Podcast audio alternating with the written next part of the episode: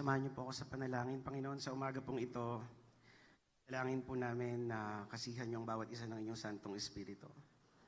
We pray, Lord, that you cleanse the thoughts of our hearts. At itago niyo po kami sa inyong krus ng Kalbaryo sapagkat sa umagang ito nais naming sumamba at makinig ng inyong mga salita at ng inyong katotohanan. Salamat po, Ama, at sa inyo po namin mabalik ang lahat ng kapurihan at salamat sa pangalan ni Jesus. Amen. Yung video po na napanood natin is a clip uh, coming from the TV, show, uh, TV series na The Chosen. Not sure if you're familiar with this uh, series ng The Chosen.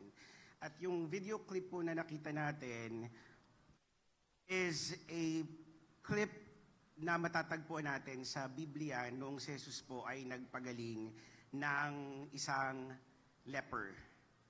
Sa wikang Tagalog po, when we say leper, ang translation po nito ay etong. Tama po. At ngayong umaga po, ang atin pong pag-aaralan at naway ang Panginoon ang kumausap sa bawat isa sa atin ay ang pagpapagaling ng ating Panginoon sa isang lalaking ketongin. This passage is taken from Matthew chapter 8 verses 1 to 4 and I entitled this message this morning, Only If You Are Willing. Magandang umaga po. Welcome to our Sunday Grace Celebration sa ngalan po ni Bishop Paul Hernandez. Maraming salamat po sa pagpunta sa atin uh, pananambahan sa umaga pong ito. You know, bibigyan ko lang po kayo ng uh, a little bit of a background ng story po ng napanood po natin sa video na ito. You know, when we talk about the lepers in the scriptures, ang disease po ng leprosy ay, if I am not mistaken, ito yung disease na pinaka-mentioned in the Old Testament and even in the New Testament. I cannot think of another disease na masyadong na-highlight or na-emphasize sa Biblia at binibigyan ng chapters in the scriptures na kailangang maunawaan ng mga tao at mamaya, titingnan natin, bakit kaya masyadong na-emphasize ang sitwasyon ng mga may leprosy or na may mga skin disease na parang ketong sa ating Biblia. Now, Matthew chapter 8 verses 1 to 4 was the beginning of the healing ministry of Jesus Christ. Kung makikita po natin ang buhay ni Kristo in the book of Matthew, Matthew being one of the disciples of Jesus Christ, inilahad niya po ang kasaysayan ng ating Panginoon. For the first 30 years of the life of Jesus Christ on earth, he was being prepared for the ministry. And when he was 30 years old, for the next three years of his life, ito po yung tatlong taon na nagsimula po na siya ay magministeryo sa mga tao sa Israel. And now, yung background po nito is makikita natin bago siya nagpagaling and before he started his healing ministry, nauna po muna rito yung kanyang teaching ministry. That's why if you're going to look at Matthew chapters 5 to 7, dito po natin makikita una yung mga pangangaral ng ating Panginoon. Dito ho natin makikita yung mga teachings niya Nandiyan po yung kanyang mga teachings about adultery, about murder, about loving your enemies, about giving to the needy, about prayer, about fasting, and so on and so forth. So pagkatapos po nitong Sermon on the Mount, doon po sa narrative ni Matthew, ang Panginoon po ay bumaba sa may bundok, and here immediately when he went down from the mountainside, biglang may isang mamang ketongin na nagpakita at lumapit sa kanya. You see that these teachings, what follows after the teachings of Jesus Christ, came a succession of His healing ministry. Naumpisahan po ito sa pagpapagaling ng lalaking parang may ketong o ketongin at gayon din naman yung pagpapagaling niya sa mga paralytic, yung Jesus calming the storm story and the healing of the two demon-possessed men. So makikita nyo rito yung transition ng ministry ni Jesus Christ. He started with his teaching ministry, after which sa Matthew chapter 5 until chapter 7, and then pagkatapos nun, nag-start na siya sa kanyang healing ministry. Now, balikan ho natin, nakakatuwa rito because at least from the narrative of Matthew, ang unang hinighlight niya was the healing of the man who had leprosy. Katulad po ng binanggit ko sa inyo kanina, when we talk about leprosy, this was a disease that was so much highlighted. Masyadong nabigyan ng emphasis sa Old Testament. Because when you talk about the Old Testament and when we speak of leprosy, ang lepers po were thought to be cursed dahil sa kanilang mga kasalanan. Pag sinabi ho natin sila ay iniisip ng maraming mga tao na isinumpa, sapagkat hunong mga panahon na yon, leprosy was such a mystery.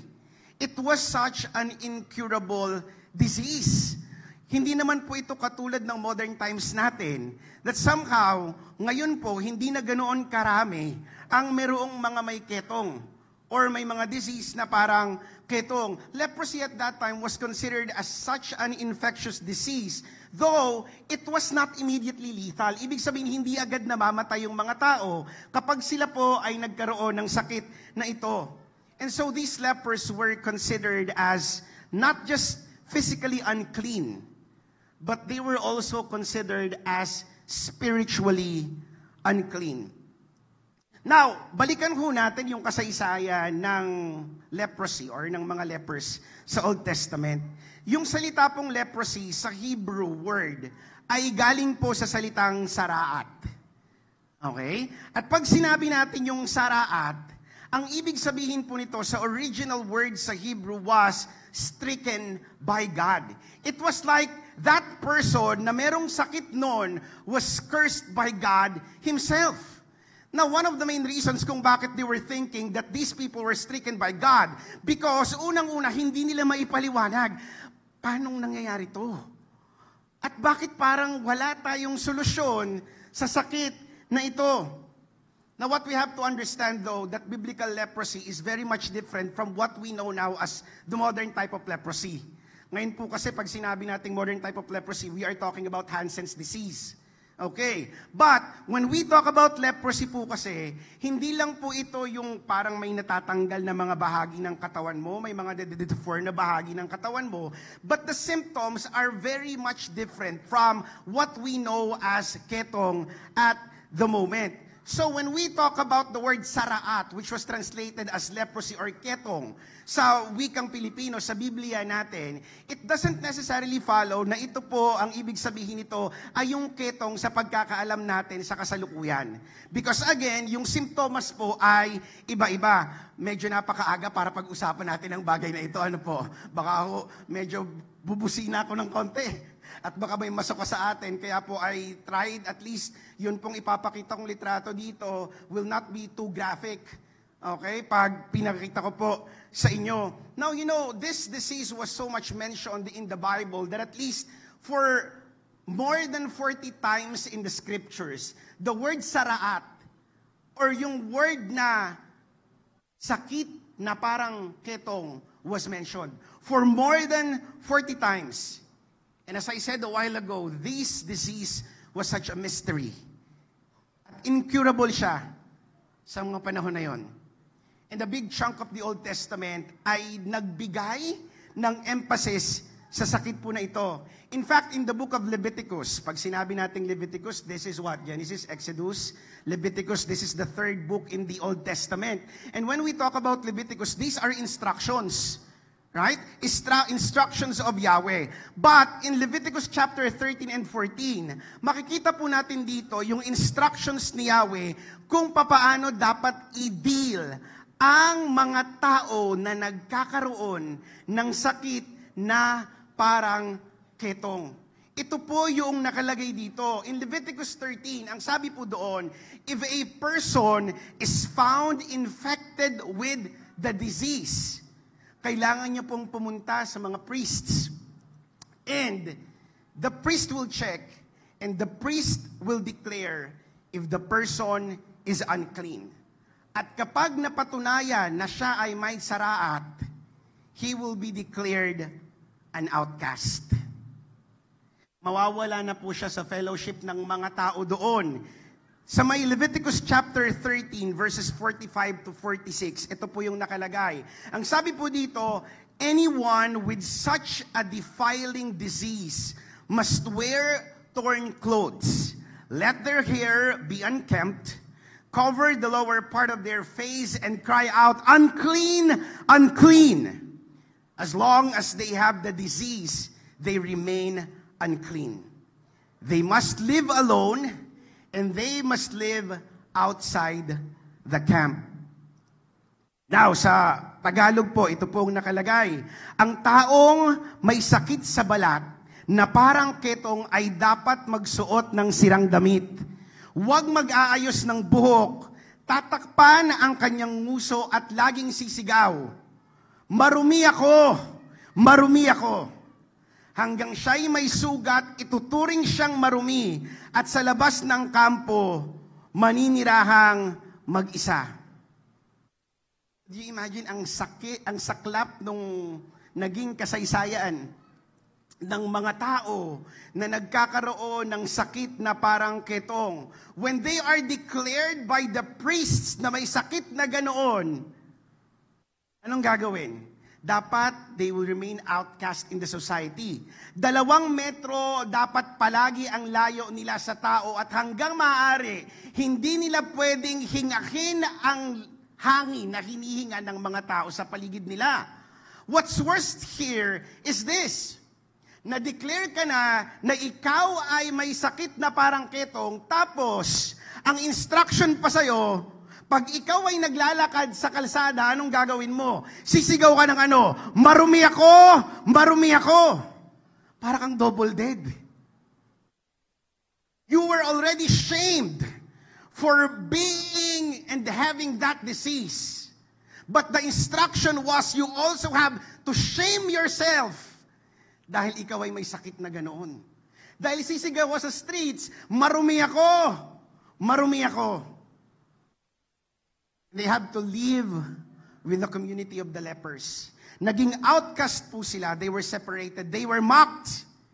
For people believe that they were cursed.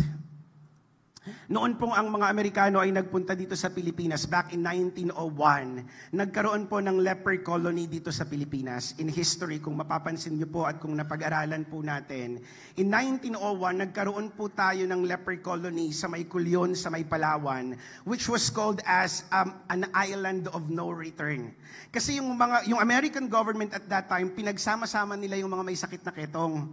Pagkatapos, ito po ay binyahin nila sa kulyon sa Palawan at doon po hindi na sila pwedeng umalis kahit kailan. They were separated. They were considered as outcast in the society sapagkat sila ay madumi. You know, leprosy in the scriptures has remained a mystery. As I was preparing this message this morning, I happened to look at uh, an essay about how God treats leprosy. And the writer of that essay said, Why did unclean matter so much to God, but they mean so little to us? Ulitin ko po yun. Napaisip ako doon. Sabi niya doon, Why did unclean matter so much to God, but they mean so little to us? Kasi kung mapapansin ninyo yung kasaysayan nitong mga taong ito, papakita sa mga priest, i-declare na sila ay madumi. Pag sila ay na-declare na madumi, kailangan ang suot-suot nila, wasak-wasak na damit, tatakpan ang kanilang muka hanggang sa nguso. Pagkatapos po, kailangan pa nilang i-shame yung kanilang mga sarili at sasabihin nila, marumi ako, marumi ako. Bakit gano'n na lamang? ang pagtingin sa mga lepers at this time. And why did the unclean matter so much to God, but they mean so little to us? And so came the lepers, the story of the man with the leper in the New Testament. Ang passage po natin ngayon, yun pong napanood natin sa may video kanina. This is coming from the book of Matthew chapter 8 verses 1 to 4. You know, katulad po ng binanggit ko kanina, this happened after the teaching ministry of Jesus Christ.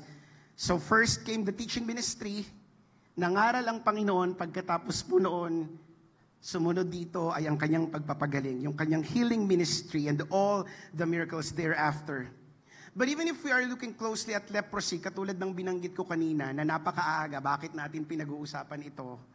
What I want to highlight this morning is the conversation between the leper and of Jesus Christ na matatagpuan po again natin dito sa Matthew chapter 8 verses 1 to 4. You can see this on your screen. When Jesus came down from the mountainside, large crowds followed him. Ito po yung pagkatapos ng Sermon on the Mount.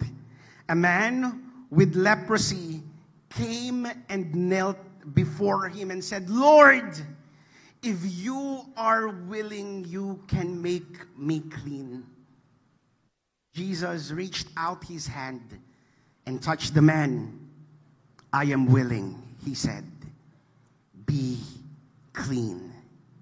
Immediately, he was cleansed of his leprosy. Then Jesus said to him, See that you don't tell anyone, but go show yourself to the priest and offer the gift Moses commanded as a testimony to them. Katulad po ng binanggit ko, what I discussed a while ago was just a background of the whole idea of leprosy and lepers in the scriptures. But what I want to highlight this morning is this conversation between the two main characters in this passage the man with the leprosy and Jesus Christ Himself. Who was the leper? Siya po yung cursed, outcast, helpless, hopeless. He has no one to lean on. Because the moment that he was declared with a disease, hindi na po siya pwedeng pumunta sa kanyang pamilya. He cannot go to festivals. He cannot eat with his family. At ito yung pinakamasaklap. He cannot even go to the temple and worship. So they were secluded. Habang buhay po yung ganoon kung hindi sila gagaling. Kasi ang instruction sa scriptures, kung sakaling tingin mo gumaling ka, bumalik ka sa priest, and the priest will check you, and then the priest will declare you as clean. And then here's the character of Jesus Christ who just started his earthly ministry. Sa kanyang teaching ministry, he was touching the head and the heart of the people. And after that, here he started yung hand na tinatawag natin. Di ba, when you do the ministry, ang laging nire-remind sa atin, it should always be the head, the heart, and the hand. Kapag head and the heart lang, wala pong silbi yun. There should always be a hand always willing to help sa mga tao sa paligid natin. Okay? Pero kailangan tingnan din naman natin kung sino at ano yung sitwasyon ng mga tinutulungan natin. In verse 2, babalikan po natin, here started the conversation of the leper in Jesus Christ. A man with leprosy came and knelt before him and said, Lord, if you are willing, you can make me clean. A man with leprosy came and knelt. Lumapit itong lalaking ito na may sakit na parang ketong, pagkatapos siya po ay lumuhod sa ating Panginoon. Gusto ko po binabalikan ko yung Greek translation nito para makita ko kung ano ba yung ibig sabihin nito. And the word that was used in Greek was prosekone. Yung Greek word na prosekone, it came from the word proskuneo, which means I worship. So kapag tiningnan mo yung literal translation nito sa my scriptures in the original, a man with leprosy came and was worshiping God. Pero sa translation sa NIV, ang ginamit nila, a man with leprosy came and knelt. Lumuhod sa harap ng ating Panginoon. Bakit niya po ginawa yon at bakit yun yung ginawang translation sa English, sa Biblia po? You know, these outcasts, he was helpless. He was hopeless. Dahil sa kanyang sakit, he was defiled. He was considered as unclean. Pero isang bagay na totoo sa buhay niya, he was still a Hebrew. Isa pa rin po siyang Hebreo.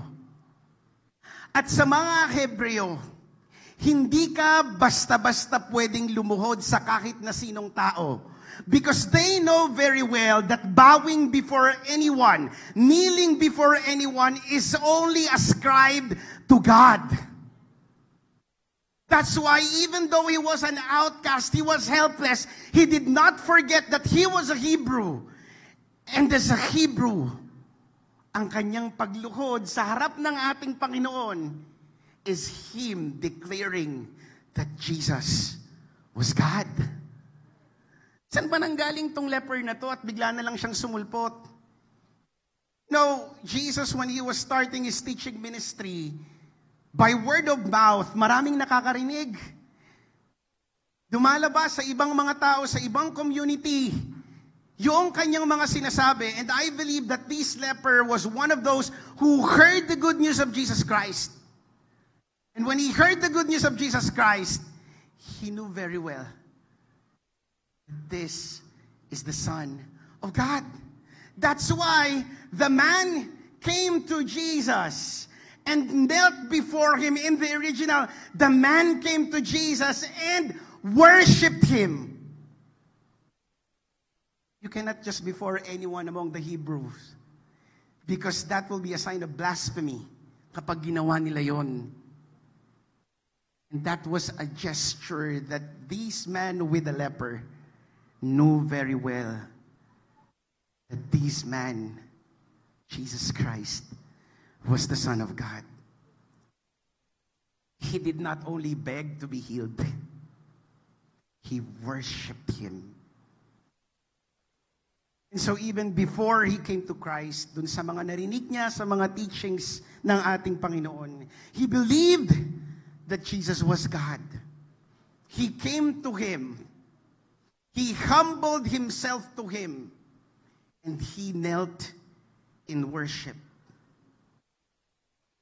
And having worshiped, this man said to Jesus, Lord, if you are willing, only if you are willing, you can make me clean. You know what I love about these words coming from the leper? is that he know very well that Jesus as God is powerful. And definitely, kaya niyang pagalingin ang lalaking ito. But there was a respect dun sa power ni Jesus because ang sabi niya, Lord, it's just like me rephrasing this, ha? Lord, I know that you're God. I am kneeling before you. I'm worshiping before you. I know that you are powerful. But he has this respect on the power of Jesus Christ when he said, Lord, if you are willing. I know you can heal me, but if you are willing, you can make me clean. He was very much confident na kaya siyang pagilingin ng ating Panginoon. And then what happened? This was the response of Jesus Christ in verse 3. Jesus reached out his hand. Tanong ginawa niya? He touched the man. And what was Jesus' response no sa sinabi ng leper na ito? Lord, if you are willing, you can make me clean. What did Jesus say? I am willing, he said. Then, anong sumunod doon? Anong sabi niya? Be clean.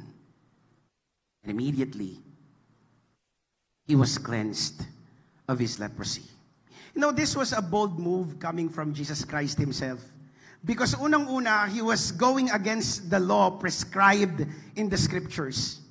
Ano ba yung batas kapag ikaw ay nasa harap ng mga leper? Hindi ka pwedeng lumapit. Right? Baka mahawa ka. That's why sa video na pinanood nyo kanina, the disciples even were telling Jesus Christ, Jesus, no! Huwag kang lalapit sa Kanya. Because they know very well the instruction in the scriptures, in the law, na hindi sila pwedeng lumapit. But here was Jesus Christ defying the law itself. What did he do? He reached out his hand and touched him. Lumapit siya sa lalaking parang may ketong at hinawakan niya ito. He was defying the law in the Old Testament. Kapag nalaman to ng mga pariseyo, ng mga Saduseo at ng mga priests at that time, yari siya.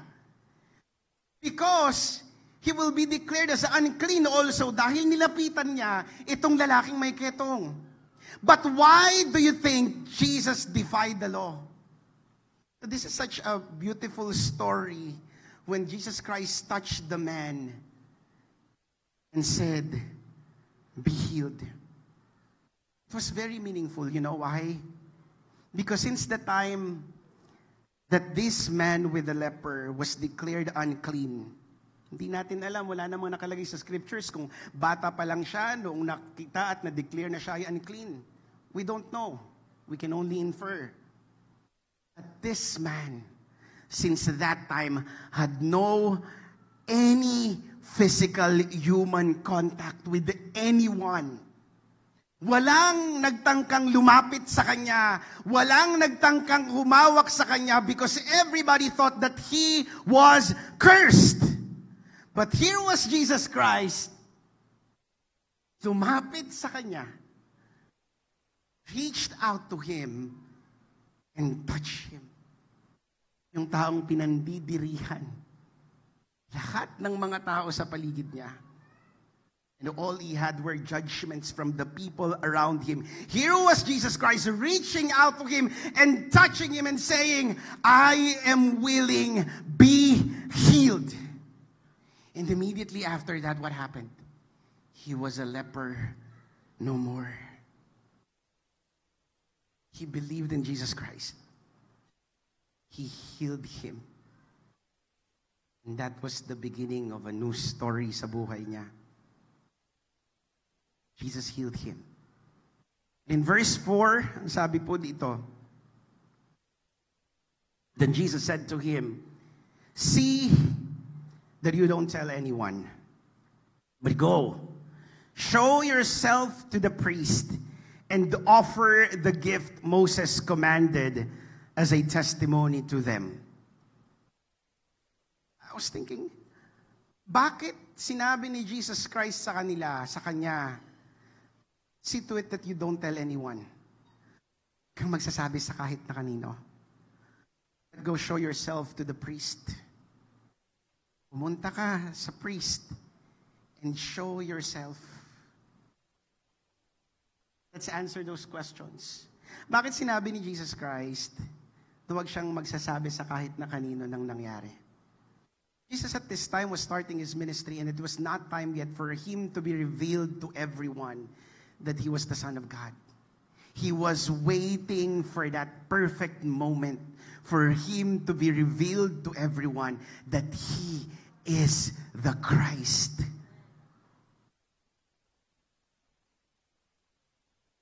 You know, in the Old Testament, anong sabi natin? Kapag tingin mo ikaw ay healed na, kailangan mong magpakita sa priest para i-check kung ikaw nga ay magaling na. And this is what Jesus Christ did. Anong ginawa niya? Sinabi niya dito sa lalaking ito, go show yourself to the priest. Bakit? Kasi that was according to the law. He defied the law, but at the same time, ang sabi niya, pumunta ka sa priest, show yourself. You know, in the Old Testament, in Leviticus chapter 13 and 14, were instructions kung ano ang gagawin sa mga may sakit na ito. But from that time on, wala akong lumapit sa mga priests although there were instructions. Walang lumapit sa mga priest at nagpakita, pakicheck po kung ako yung magaling na. Kasi walang gumaling na nagpakita sa priest noon and the priest declared that they were clean. It took Jesus Christ healing this man with the leper. At sinabi niya, magpakita ka sa priest and show yourself. Anong mangyayari po kapag nangyari yon? This priest will be surprised. Bakit? Dahil walang pagpapagaling na nangyari kahit kailan sa mga taong may ketong doing the instructions as prescribed in the Old Testament, it took the ministry, the healing ministry of Jesus Christ for a man with that disease, for a cursed man, for an outcast to be healed. You know, this story of the man with the leper, ang pagpapagaling ni Jesus Christ dito is considered as one of the three messianic miracles. Pag sinabi nating messianic miracles, ang ibig sabihin po nito, ipinapakita dito na ang Panginoon ang tagapagligtas. Why? There were prescriptions in the Old Testament na magpakita sa priest. But from that time on, until this time, wala hong lumapit sa mga priest. It took Jesus to heal this man with the leper. And him telling this man, go show yourself to the priest. The leper was cleansed from being an outcast. He was healed. He was restored. This is the reason why this is considered as a messianic miracle. Ang complete healing na naranasan mismo ng lalaking ito. Katulad po ng binanggit ko sa inyo kanina, why do you think there is so much emphasis on this sa scriptures? You see, leprosy is such a graphic illustration of the destructive power of sin. It was a mystery during that time. Walang nakakaalam kung paano gagaling ang mga tao. Walang nakakaalam kung ano ang mangyayari sa kanila. In ancient Israel, leprosy was a powerful object lesson of the crippling power of sin. Kung papaanong unti-unti, katulad ng mga taong parang may ketong, unti-unti ka nitong pinapatay nang hindi mo namamalayan. That's the crippling nature of sin. That's the crippling power of sin. But here, Jesus healed the leper. It was an announcement that sin has already been broken and that Jesus is the only one who has the power to heal and the power to restore. Jesus healing the leper in the New Testament, etong lalaking ito, ay hindi lang ito yung isang kasaysayan na nagpagaling ang Panginoong Yesus ng mga lepers sa New Testament. In the account of Dr. Luke, sa Luke chapter 17 verses 11 to 19, alam ho natin yung kasaysayan na ito noong nagpagaling si Jesus ng sampung lalaki na may parang ketong. Tama po? And what was the story? The ten lepers came crying for Jesus to heal them. Nasa malayo sila because they know the law. Hindi sila pwedeng lumapit. And when he told them to go and show themselves to the priest, they were healed and they left. Except for one. May isang natira. That one leper who came back to Jesus Christ was a Samaritan. And you know that these Samaritan people were despised by the Jews at this time. Mababa ang tingin sa kanila, sa mga Samaritano, noong kanilang kapanahunan. All ten had faith that they will be healed. And they experienced the miracle. But only one of them came back in gratitude and experienced true healing. Iisa lamang ang bumalik at naka-experience ng tunay na kagalingan na nanggagaling sa Panginoon. In Luke chapter 17 verses 15 to 19, ang sabi dito, one of them when he saw he was healed, this was the Samaritan, came back praising God in a loud voice. What did he do? He threw himself at Jesus' feet and thanked him, and he was a Samaritan. Jesus asked, were not all ten cleansed? Where are the other nine? Has no one returned to give praise to God other than these foreigner?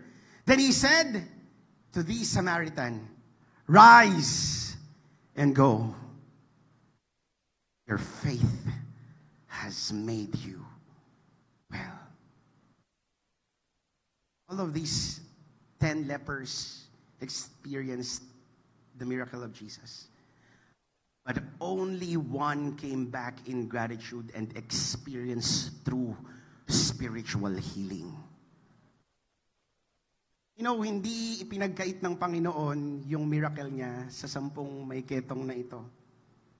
Pero iisa lang yung nakaunawa ng totoong nangyari sa kanya. And when he realized it, what did he do? I, I like the the vivid description in the scriptures. He threw himself. Parang kung ikaw, you will be throwing yourself at someone, how does it look like? Wala kang pakialam kung masusugatan ka. Because you realized you were healed. He threw himself to Jesus Christ and at his feet. Nagpasalamat siya sa kanya. And in verse 19, Jesus told him, Rise and go, your faith has made you well. This is when he experienced not only physical healing, but he experienced spiritual healing. You know, minsan, sa ating mga tao na pumupunta ng simbahan, sapat na natin na nakikita na meron tayong nakitang miracle na may ginawang kabutihan ng Panginoon sa buhay natin. Pero hindi sa lahat ng pagkakataon, bumabalik tayo sa Panginoon para magpasalamat at mauunawaan natin kung ano talaga pagbabagong ginawa ng Panginoon sa buhay natin. Because if we understand, we will always come back to God in gratitude and we will be lepers no more. We will not go back to the old life that we have. That's how we become grateful to God. Just like what this leper did. You know, we all once were these lepers in the scriptures excluded, abandoned, helpless, defiled, outcast. Hinusgahan ng pagkatao natin, Inandirihan tayo ng mga tao at maaring sa ngayon, ganin pa rin yung nararamdaman natin. We all have those shares of stories. That Jesus changed that story. Binago ng Panginoon yung kasaysayan natin. I hope that in gratitude we remember yung mga unang panahon na iniiyak tayo, iniiyakan natin ng Panginoon. Unti-unti niya tayong hinahango doon sa kasalanan na maraming ginawa natin. And we will always come back to gratitude. In gratitude to God. And in gratitude This is our prayer this morning that we will become lepers no more because Christ has said, Be clean. Arise and go. Your faith has made you well. Or maybe this morning, you came here, may dala-dala kang kabigatan sa buhay mo. Maybe you feel unclean. You feel na pinandidirihan ka ng mga tao hinuhusgahan ka ng mga tao. Nilalayuan ka nila. And you have nobody to lean on, not even your family.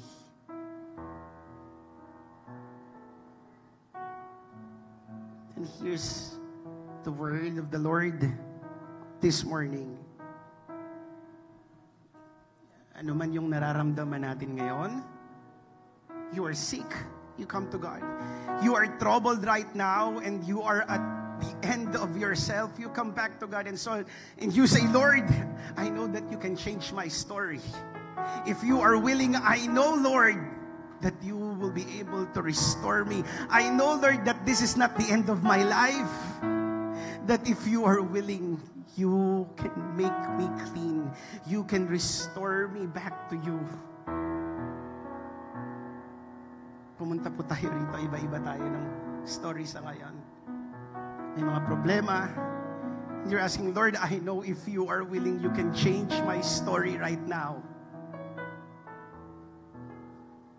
And here's Jesus telling those lepers in the scriptures. These were not just stories in the Bible.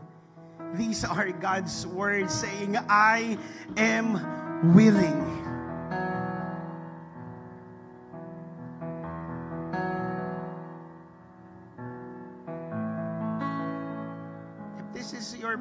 Right now when you want God to change your story.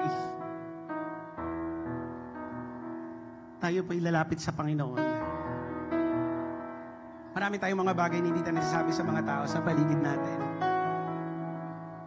But here's Jesus Christ. We can throw ourselves to Him and come to Jesus Christ and say, Lord,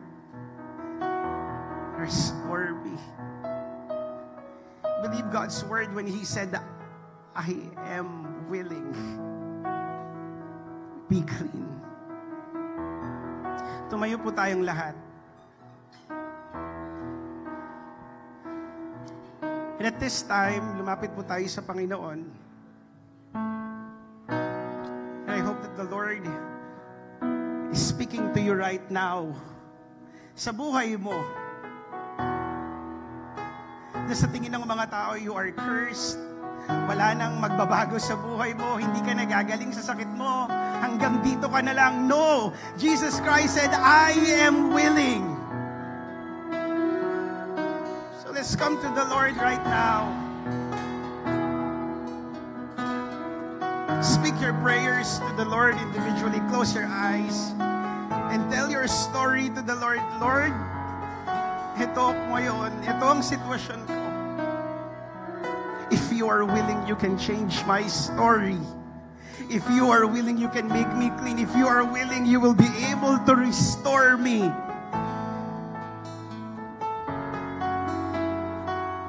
And in gratitude, sa pagpapasalamat natin sa biyaya ng Panginoon, we will come to Him in worship. Do not just accept God's miracle and leave. Accept God's miracle in your life. Come back to Him in gratitude and worship and be a leper no more because Jesus has declared, Be clean. And you will be clean.